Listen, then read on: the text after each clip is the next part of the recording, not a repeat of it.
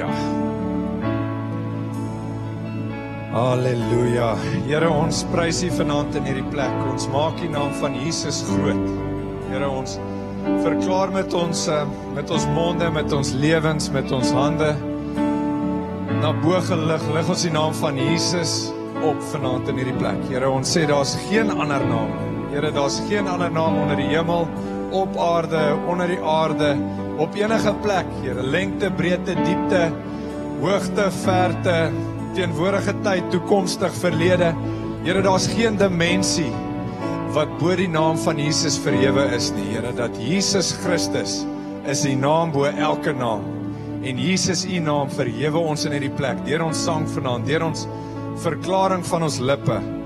Getuig ons vanaand, Here, dat U is koning van alle konings, U is Here van alle Here. Sê dit met ons hart en ons mond, ons bely dit, Here. En Here dat U Here en heerser van ons lewens is. Here, dit getuig ons vanaand in hierdie plek met ons mond en hart en hele wese. Dankie daarvoor, Vader. Dankie Jesus. Dankie vir die voorreg dat U ons geroep het om hierdie wonderbaarlike lofprysinge te kan oplig na U toe in hierdie plek vanaand saam. In Jesus se naam. In Jesus se naam. Halleluja. Sê vir iemand langs jou halleluja.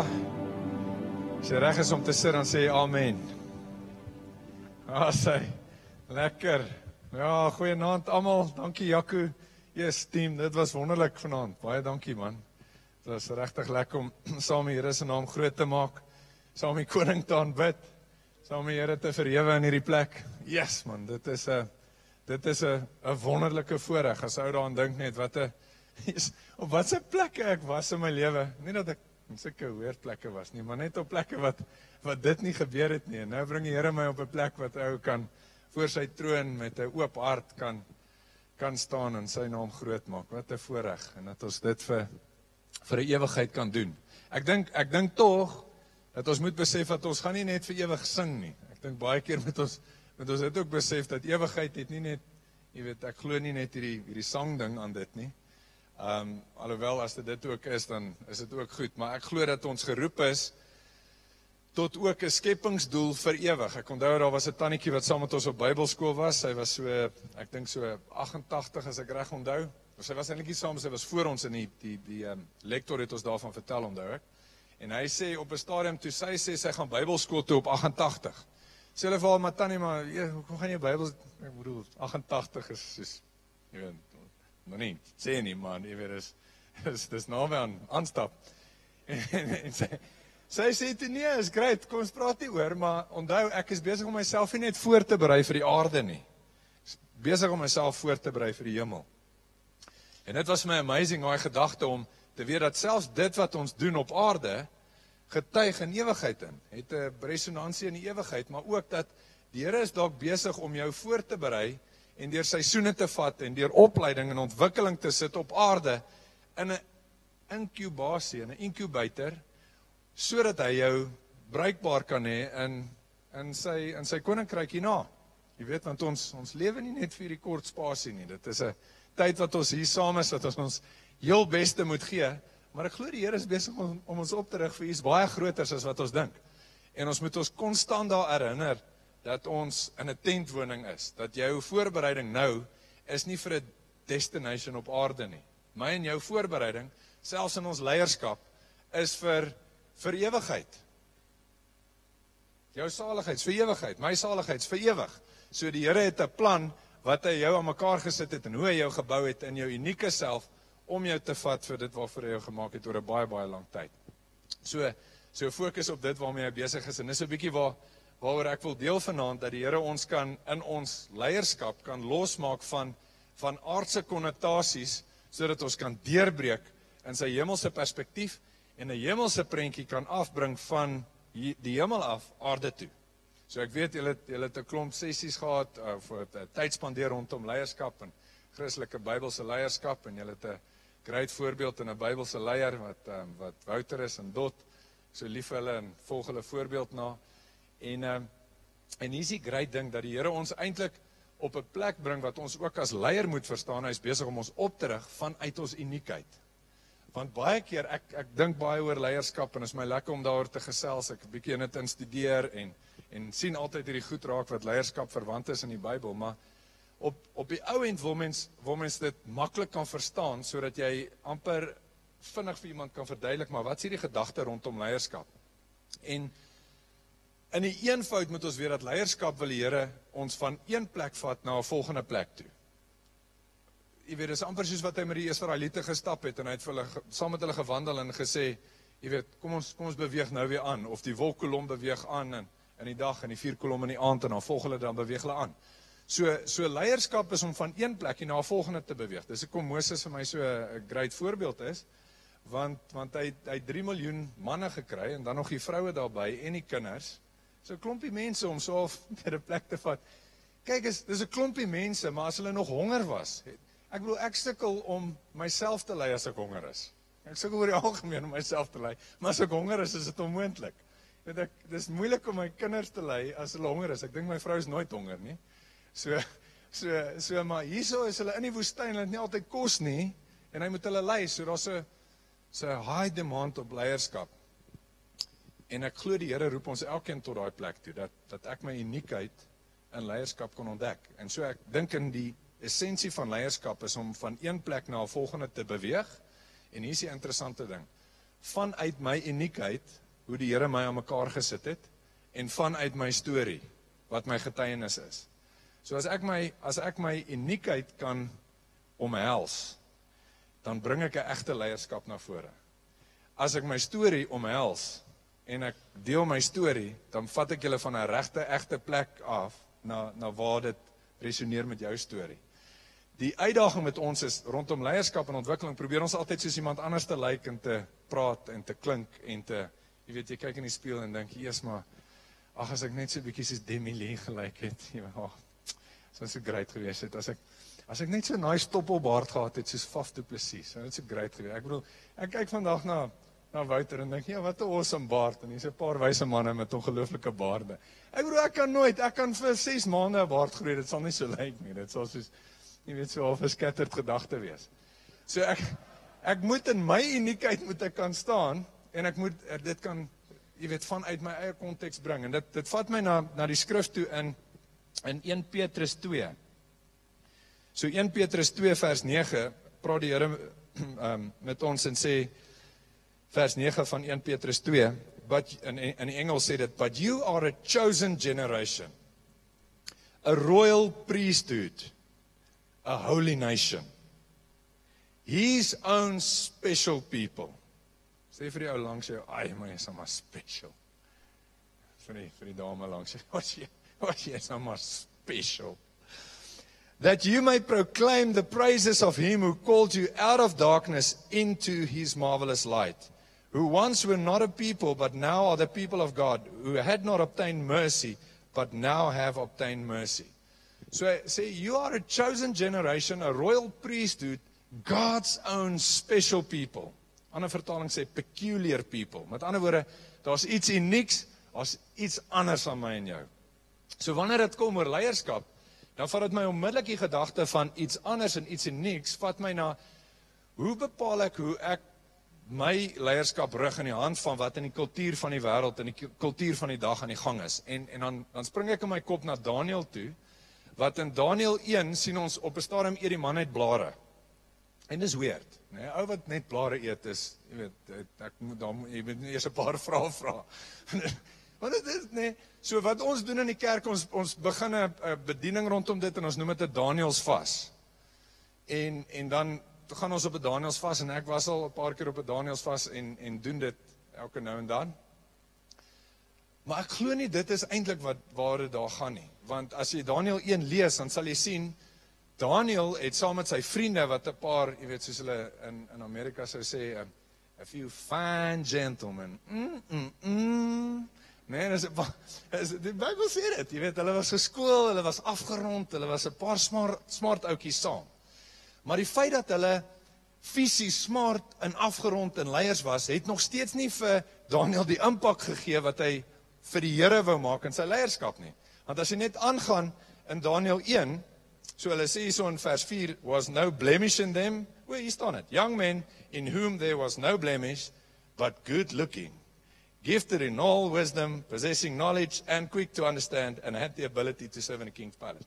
Hoeveel van julle dames, jonger dames weet dat 'n ou kan good looking wees, maar as hy slow to understand is, is dit nie die catch nie. Nee. So Daniel hulle het die full monty gehad. Hulle die ja, bro, quick to understand en en good looking. Maar dit was nie dit nie, want die in vers 8 sê dit, but Daniel purposed in his heart that he would not defile himself with a portion of the king's delicacies. Dit is soos verdere rocher delicacies, né? Nor with nor with the wine which he drank. Therefore he requested of the chief of the eunuchs that he might not defile himself.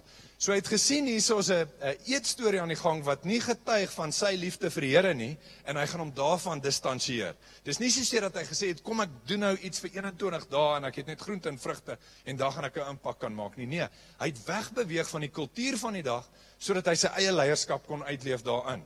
En hy het 'n 'n konteks gehad waar binne hy dit uitgeleef het. Sy sy wat hy gekies het in in sy lewe en ek en ek wil dit vinnig noem dat in Daniël se lewe sien mens eintlik die publieke versus die private leierskap. So so die Here sê in Matteus sê hy jy weet moenie hierdie roemryke dade vir mense doen om deur mense gesien te word en aansien by mense te kry nie, maar gaan in jou binnekamer en bid die Here en die Here wat in die geheim sien sal jou in die openbaar verhewe. So volgens die wêreld moet ek 'n publieke aanskou hê vir my vir my leierskap. In die Here is my leierskap dit wat ek in privaat doen wat because the father who sees in secret shall reward me openly. So as ek as ek voor hom kan kom in privaat, dan sal hy my 'n platform gee om in die oop te wees. So is 'n ander uitkyk. Want die wêreld se uitkyk is soos wat Israel se uitkyk was toe hulle koning gesoek het. So toe Israel sê hulle wil 'n koning hê, sê die Here maar as julle seker julle wil dit hê, want dit en dit en dit in die volgende gaan gebeur. Sê hulle ja nee, hulle wil 'n koning hê. Vra die Here maar of toe gaan die gesprek oor hoe moet hierdie koning lyk? En toe kry hulle vir Saul en hoekom het hulle vir Saul gekry? Want Saul moes nou so shampoo. Dis 'n kop en skouer, nie dat hy gaan weet shampoo nie. Nee. So so daar is 'n shampoo head and shoulders, nê? Nee, hulle sal nou nooit vergeet nie. So die head and shoulders leierskap is die wêreldse leierskap. Wat sê dit? As ek my kop en skouers, my eie sterkte bo jou sterkte kan verhewe, dan gaan ek jou kan, dan gaan ek 'n leier vir jou kan wees. So in my persoonlikheid of in my gawes of in my vaardigheid of in my talente is daar soveel ingebou dat ek jou leier kan wees. Dis kop en skouers. En is daai dis daai ouens wat mense in die natuurlike sien, "Jesus, great leierseienskappe, ek wil daai persoon volg." Maar dis nie noodwendig 'n leier vir die Here nie. Want die Here se leierskap is nie noodwendig kop en skouers nie. Want net die volgende koning, die leier wat deur die Here gekies is, is Dawid. En toe Dawid gekies is, is Samuel ingestuur om die ou te gaan salf En toe Samuel by die eerste broer kom, reken ek die eerste seun van Isaai was waarskynlik die die meneer, die kop en skouers. Jy weet, hy was die hy was die bil. Hy was sy pa se botterbilletjie. Kom hierso. Dis sy profeet Samuel is hier kom staan hierso. En ek kan sien hy kom aangestap met sy vellies. Hy's reg, hy sê pa, ek sien. Hy sê hierso sê. En Samuel sê, "Mm, -mm is nie hy nie." So gaan hy deur 'n klompie van hulle en ek kan net imagine Samuel kom by hier by die laaste een en hy sê so jy weet hy wonder of hy die Here reg hoor jy weet hy sê is die laaste een en hy hoor die Gees sê vir hom nee is nie hierdie een nie en die Here sê dat hy kyk hy moet hy moet aanhou soek en hy soek aan en hy vra maar as hy nie nog een seën nie en hy sê vir hom hy kyk nie na mense soos wat ons na mense kyk nie want die Here kyk na iemand se hart en hy gaan roep Dawid wat nie eers deur sy pa onthou is nie. Ek kan imagine. Dis ek bedoel dis daai huisbesoek oomblik wat die wat die wat die dominee is daar of die pastor is daar en en Isaia sê hier's my seuns. En nou moet hy voor die profeet erken hy het eintlik vergeet van 'n seun. Jy weet dit is al ja ek ja David David David nee ja geroep vir David en David was nie kop en skouers nie maar Dawid het die hart van God gedra en dit in God se oë het vir hom die kwalifikasie as leierskap gegee. So ons sien dat Dawid sê eintlik vir ons daar's ander hemelse maatstawwe wat ons nie altyd op die aarde raak sien nie en ons moet dit soek om mense rondom ons die geleentheid te gee om leiers te wees en om mense aan te stel. En ek wil net vinnig dit sê dat ek het een keer oor leierskap bedien in 'n gemeente en my vrou het na die tyd na my toe gekom en gesê hoorie maar sy's nou baie by die huis doenig toe die kinders nog klein was jonk jonk en en klein en party in die doeke was. Sy sê maar sy voel eintlik glad nie soos 'n leier nie. Sy wil net vir my sê dat dit wat sy doen voel sy het, het weinig groot impak en en sy voel nou nie sy sy skud die ehm um, jy weet sy is nou nie besig om om om om groot dinge te doen nie want sy maak nou die kinders groot en goed. En op daai oomblik besef ek maar dis presies wat ons moet 'n hemelse aanskou rondom leierskap hê. Want as elkeen van ons hier kan besef dat my domein waarbinne ek beweeg het 'n uitroep na hemelse leierskap dat ek kan impak maak en dat ek op die voorvoet kan kom en dat ek kan 'n verskil maak sodat die Here deur my kan werk ongeag wat ek doen. Dit mag wees dat jy vanaand hier sit en die Here is besig om jou op te rig om 'n selgroep volgende jaar te lei of om 'n great ma of pa vir jou kinders te wees of om impak te maak by die werk met goeie besluitneming en goeie direksie wat jy gee. Dit alles is leierskap. So dit gaan nie oor die titel nie, dit gaan nie oor die platform nie, dit gaan nie oor die podium nie. Dit gaan oor hoe ek my hart voor die Here stel om deur die Here bruikbaar te wees om om om useful in the master's use te kan wees. En dis waartoe die Here ons vat. So ek wil in die kort tydjie wat ek vanaand het, wil ek is eintlik 'n naweek se storie hierso, maar maar wil ek vier goed uitlig. Is die vir, vier vergete kwaliteite of eienskappe van 'n leier uit die uit die woord uit. Want ons kan praat oor strategie en ons kan praat oor charisma en ons kan praat oor skill en jy weet al die goed wat 'n leier moet hê wat belangrik is. Maar ek dink as ons hierdie vier eienskappe nie het nie, wat ons nie in die wêreld eintlik altyd sien nie, as ons dit nie het nie, het ons eintlik baie gemis. En dan is dit amper 'n kwessie van 100 mense kan jou volg of 1000, maar dis amper 'n kwessie van want wat baat dit my as ek die hele wêreld wen maar my eie siel skade ly? En as ek hierdie vier elemente wat eintlik vergeete in die wêreld is, in my lewe en in my leierskap inbou, dan gaan ek 'n groot verskil maak. Die eerste een is 'n is vier fees. So die eerste een is 'n is 'n vroomheid. So vroomheid in die sin van nederigheid. Hoeveel van julle het al agtergekom as as ek as ek of jy op 'n plek is wat ons in trotsheid stap, is ons gewoonlik die laaste wat dit agterkom. Jy is amper soos 'n slegte asem, né? Jy weet, jy's altyd of jy jy's altyd die laaste om dit uit te vind. Jy weet, dit is soos ek wil jy uh, leer ook 'n peperment hê. Jy weet, soos wat probeer jy vir my sê?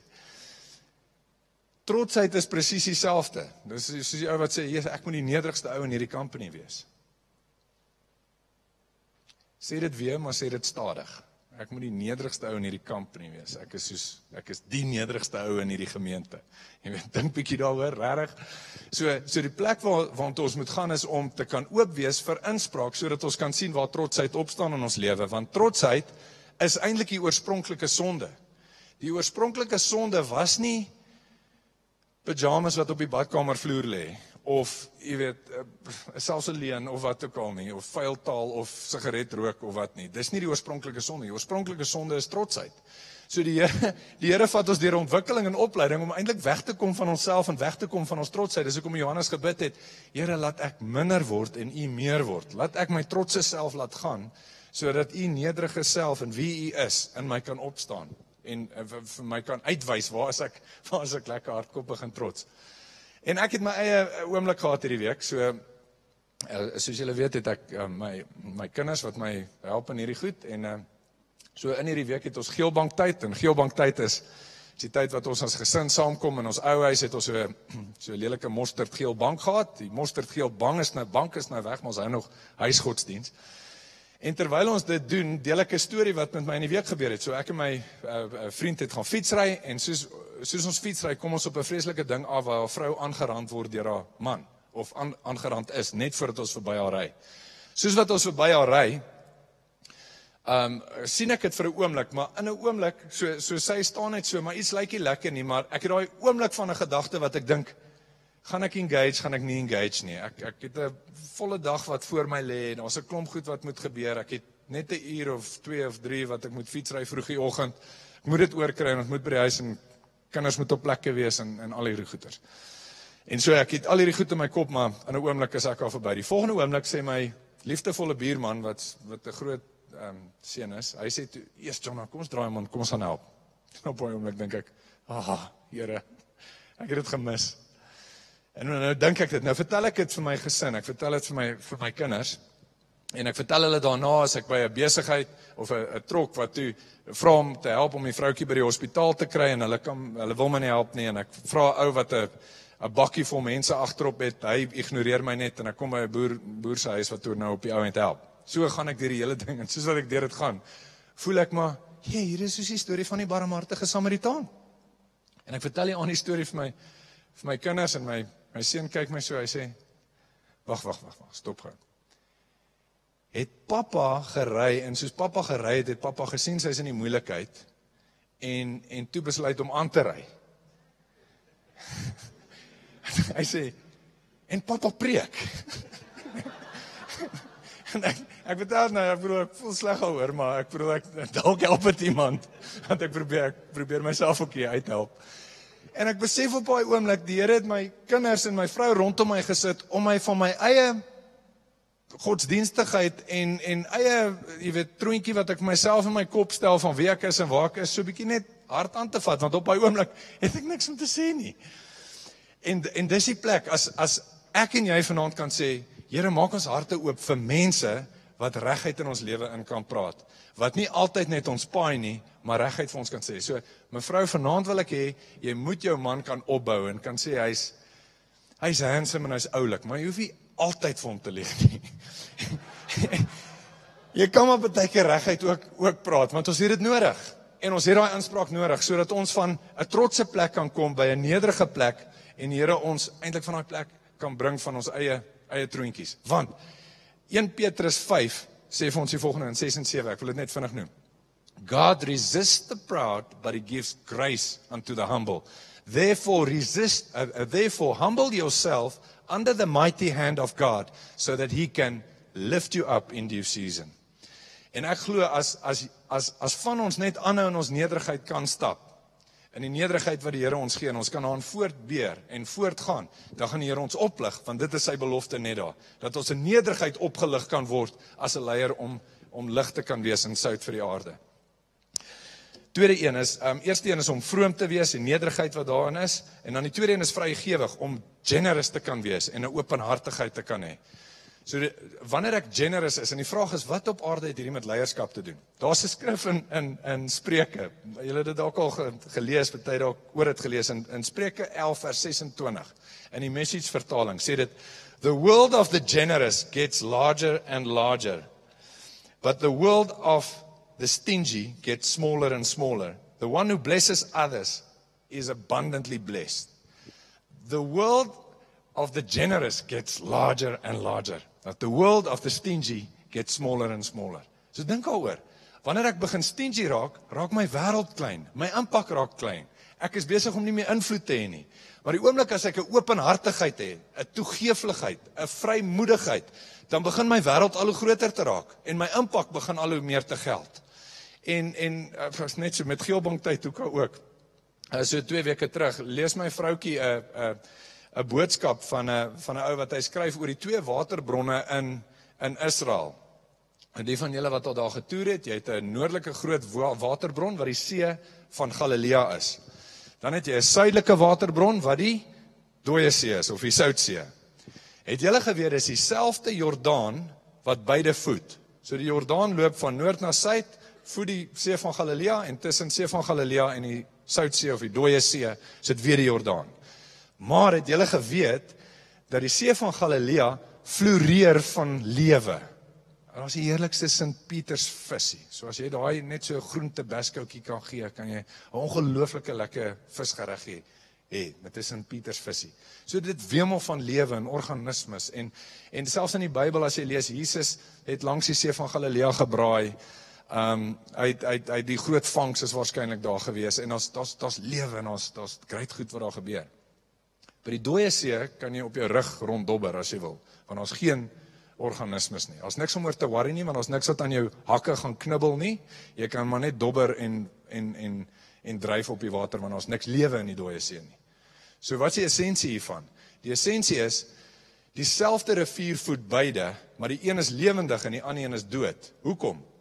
Die see van Galilea het 'n uitvloei weer met die Jordaan uit hom uit. Die dooie see het nie 'n uitvloei nie. As ek en jy in leierskap wil groei, moet ons weet waar ons uitvloei. As ons nie 'n uitvloei het nie, het ons nie impak nie en ons lewe krimp en krimp en krimp. Ons impak krimp en krimp en krimp. My sê aan ander mense se lewe ins raak minder minder minder. Ek dink dalk nog ek's 'n leier, maar niemand volg my nie want ek het 'n klein lewe waarbinne ek lewe. Ek het 'n klein impak.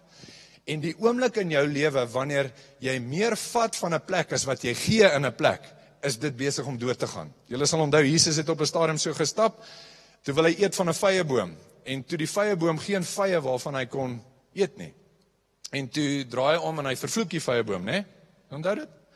Toe kom hulle later weer daar verby gestap en toe gaan gaan Petrus as dit in Afrika was het hy gesê, "Ish."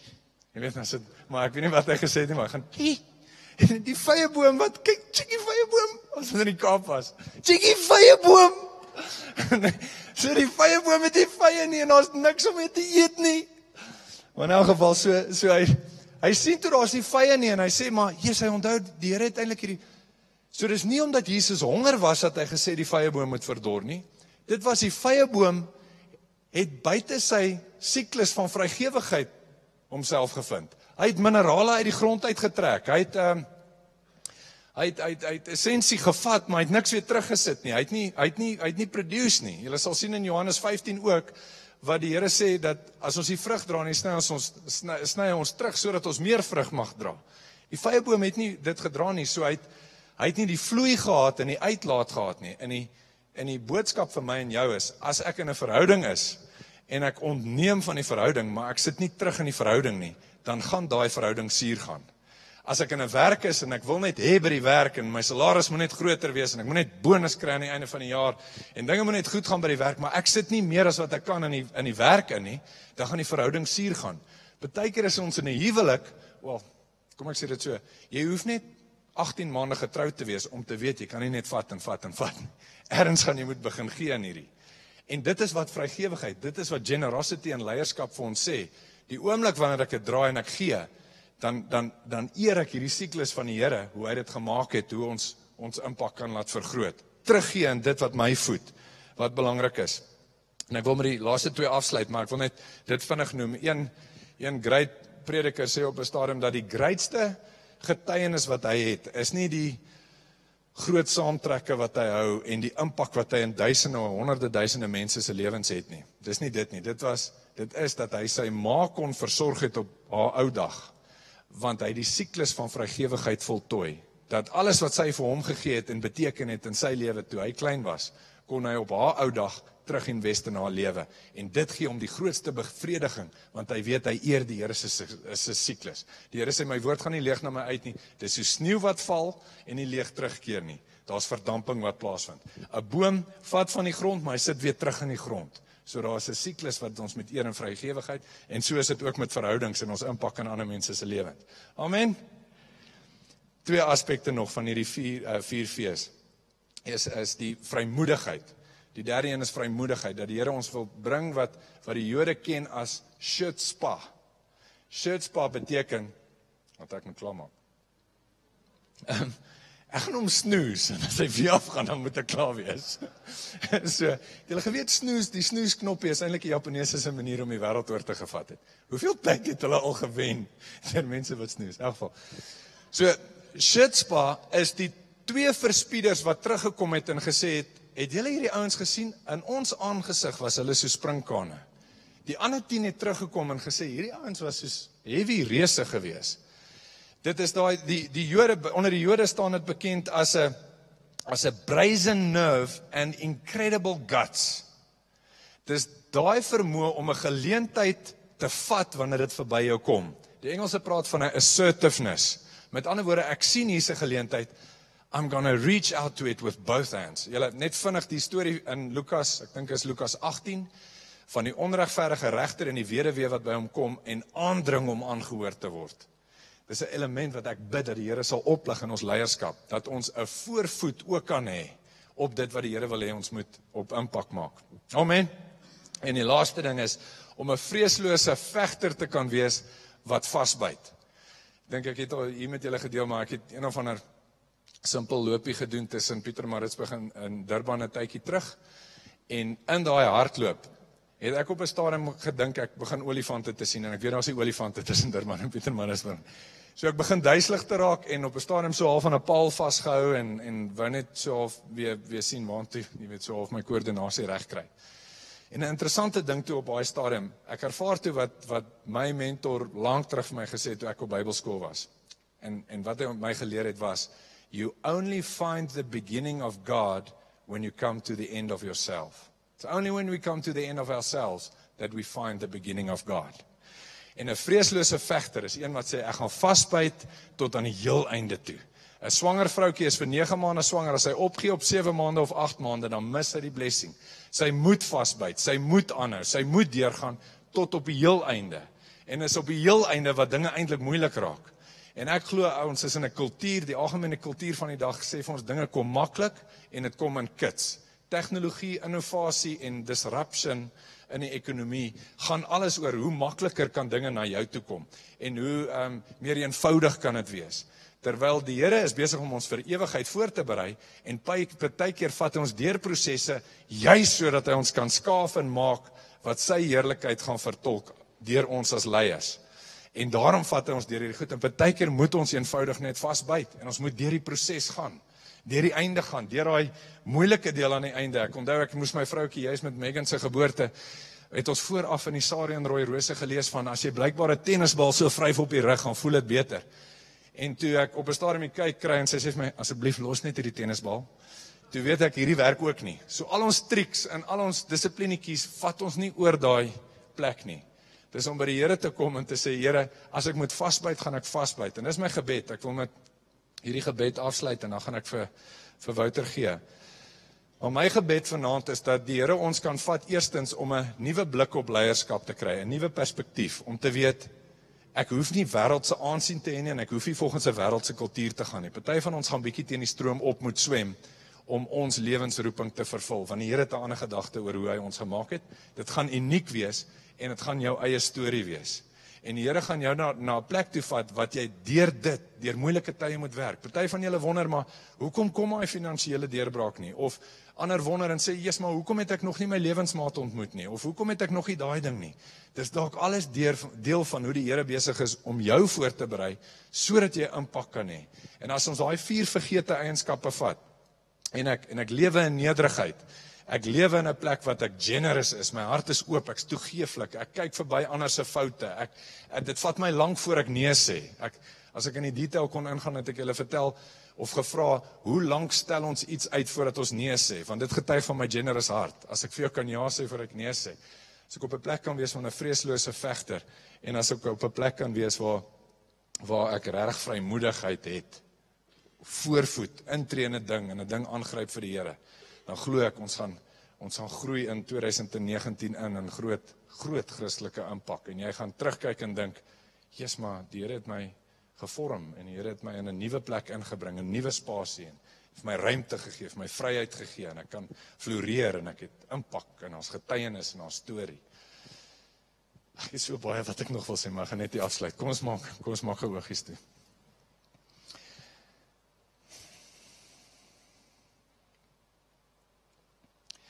Here, ons is um, ons is vanaand net voor U en ons weet dat U is so great dat U met elke liewe een in hierdie plek 'n unieke pad van leierskap stap. 'n Unieke een. U woord sê ek het jou by jou naam geroep, jy is myne. As jy deur die waters gaan, ek is saam met jou daar. As jy deur vuur gaan, gaan jy nie eers na die rook ruik nie. Here, U het stories in gedagte gehad. War stories en love stories en stories van impak en stories van vertroue en stories van net lekker saam met familie en vriende wees en saam met gemeente wees. Jy het, jy het ons lewe vol en ryk gemaak. Jy het vir ons 'n kultuur gegee waarbinne ons in die kerk kan wees en net vir ons waardes gegee waarvolgens ons kan lewe. Soveel groot goed in die leierskap waarmee U ons geseën het. En ek wil vanaand wil ek hierdie gemeente kom seën onder die leierskap van U Heilige Gees en die persone wat U in leierskap hier gebruik saam met Wouter en Dot.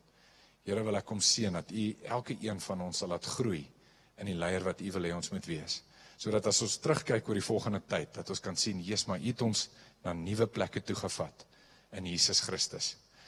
Here, plaas die mense rondom ons wat ons gaan help, soos wat U woord sê, eyster vorm eyster, so slyp vriende mekaar. vra ek dat mense rondom ons geplaas mag wees, ons kinders, ons vrouens, ons mans, dat ons help om meer en meer soos Jesus te kan wees. In Jesus naam. Amen. Staan gereg. Ek wil uh, ek gaan nou die seën uitspreek en julle seën. Maar voor ons dit doen, hy um, hy praat van 'n stukkie wat hy gehardloop het tussen Pietermaritzburg en en Durban. Hy gaan weer so 'n ding aanpak met 'n fiets die 28ste November. Dan uh vir hopelik 4 dae nie 5 dae nie, uh 1000 km met die, met 'n met 'n fietsry. Ehm um, so kan ons vir hom bid. Is dit reg? Steek julle hande uit, dan vra ons vir die Here om hom te seën. Here, ek wil vir my Boeta kom seën. Dit is my so lekker om na hom te luister en as hy ons bedien met passie en met liefde, Here, mag ons hom en sy gesin kom seën. Here, dis vir my lekker om vir Estie te kom seën en en te vra Here dat u vrede, u bystand, u vreugde in daai gesin sal wees. Here, maar ek wil vir my Boeta spesifiek kom bid dat u vir John sterk sal maak, dat u by hom sal wees in hierdie uitdaging en dat dit ook 'n geestelike belewenis sal wees soos wat die Comrades was dat hierdie ook 'n geestelike belewenis sal wees. Here dat hy sal beleef U is met hom, dat dat hy beleef dat wanneer hy op sy einde is, is U daar, dat hy sal beleef wanneer hy swak is, is U sterk. Here, ek kom bid dit vir hom en ek vra dat U deur U Heilige Gees ons sal herinner om vir hom te bly bid en hom aan te moedig. Here, nou is dit my en John se voorreg om ons hande uit te steek en die gemeente te kom seën met die liefde van God ons Vader, die Vader van ligte wat die gewer is van elke goeie gawe. En Here mag ons vra dat die ons leier Jesus Christus se genade deel van elkeen se lewe mag wees. En Here mag ons die Heilige Gees kom vra om elkeen te seën en krag in elkeen te gee om hierdie hierdie hele proses wat ons beleef en leer 'n proses van leierskap dat ons dit sal uitleef onder mense en 'n getuienis van die goedheid sal wees. Ons loof U naam Jesus. Amen en amen.